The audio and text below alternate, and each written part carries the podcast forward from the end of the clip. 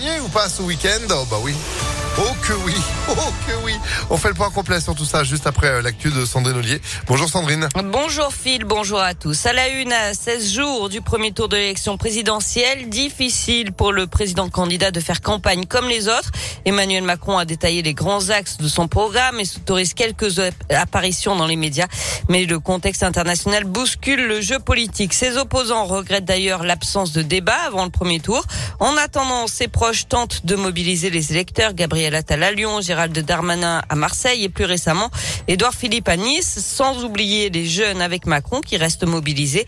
Léa Dupérin les a rencontrés à Lyon lors du lancement de la campagne dans le Rhône. L'entrée en campagne tardive du candidat Macron, encore très discret, n'a pas empêché les militants d'aller convaincre les électeurs. Alan est l'un des référents des jeunes avec Macron. On ne choisit pas le contexte, mais nous on va essayer de faire campagne au maximum, débattre avec les gens au maximum, d'aller à la rencontre au maximum pour porter le bilan déjà et euh, pour porter son projet. Pas simple pourtant, Macron Macron est-il vraiment le président des jeunes, comme le répètent ses soutiens, alors que la précarité étudiante explose ? Adam est engagé depuis un an dans le mouvement macroniste qui a justement tenté de faire émerger des propositions. Par exemple, le repas au Crous à un euro, la gratuité des protections hygiéniques pour les femmes, et cetera.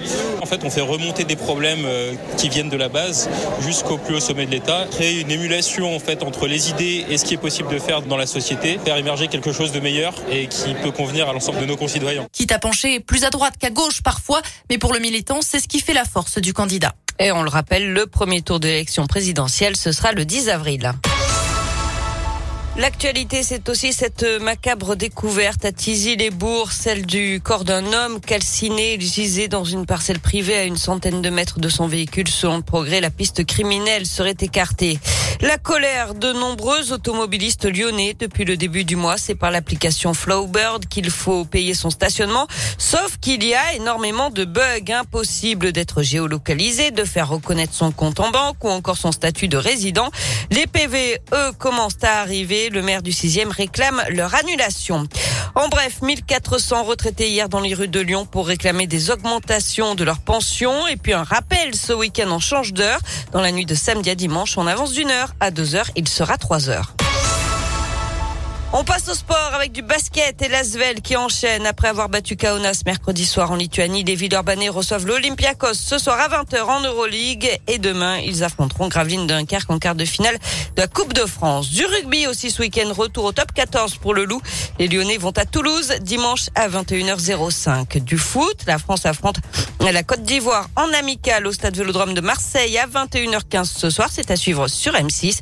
Et puis on termine en félicitant Naïs Pirolet. À vingt-quatre ans, elle vient de se classer septième des Bocuse d'or Europe. Elle participera donc à la finale en janvier prochain au SIRA à Lyon. Eh ben parfait, bravo à elle, merci beaucoup. Mais oui, Lyon, capitale de la gastronomie. Bravo à elle, merci. Vous êtes de retour à sept heures, Sandrine. À tout à l'heure. L'actu continue sur impact f m point f r, six heures trente-trois. Météo Lyon.